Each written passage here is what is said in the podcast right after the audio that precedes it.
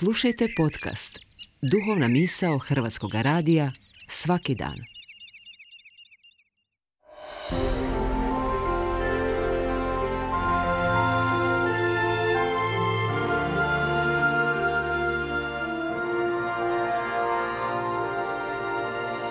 Duhovna misao. Urednica je Blaženka Jančić.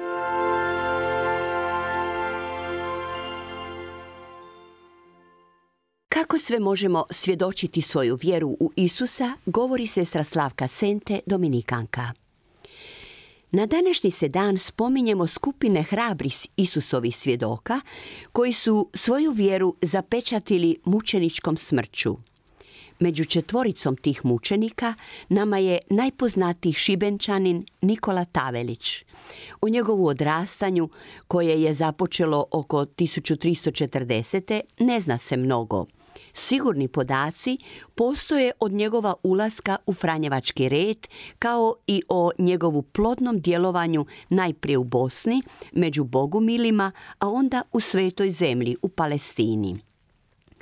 Pristup ljudskim srcima nije uvijek lagan, u to se Nikola uvjerio već u Bosni, gdje je u sav svoj žar doživljavao i mnoge neuspjehe u obraćanju krivovjeraca no nijedna teškoća nije mu bila teška kad se radilo o spasu duša.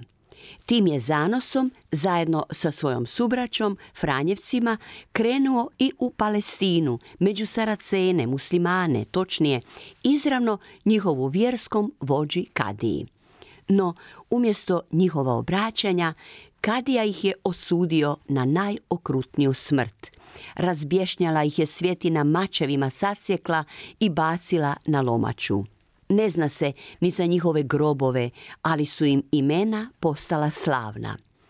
Ispunjena im je bila najdublja želja, umrijeti za Krista, za onoga koji je za njih dao svoj život. Papa Lav XIII proglasio je Nikolu Tavelića blaženim 1889.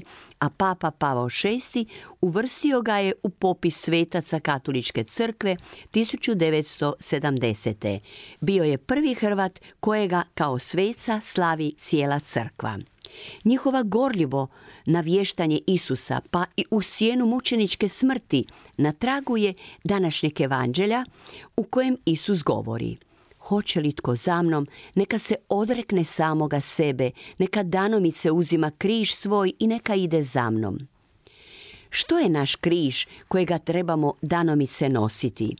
To može biti naša pretjerana ambicija biti prvi, na prvom mjestu, biti bogat, moćan, slavan, čime neminovno želimo izbaciti druge na marginu života – bezobzirno kritiziranje, nerealna obećanja, samo da se zadobije popularnost, također je naš križ koji postaje sve teži kada se svojim ambicijama spustimo do razine besmislenosti. Isusova je logika posve drugačija. On ne nudi svojim sljedbenicima moć, slavu i bogatstvo, nego dolazi s nama podijeliti nevjerojatnu Božju ljubav i pokazati nam kako ćemo je i mi dijeliti međusobno. U tome su nam mučenici Nikola Tavelić, njegova subraća i mnogi drugi sveci pokazali primjer.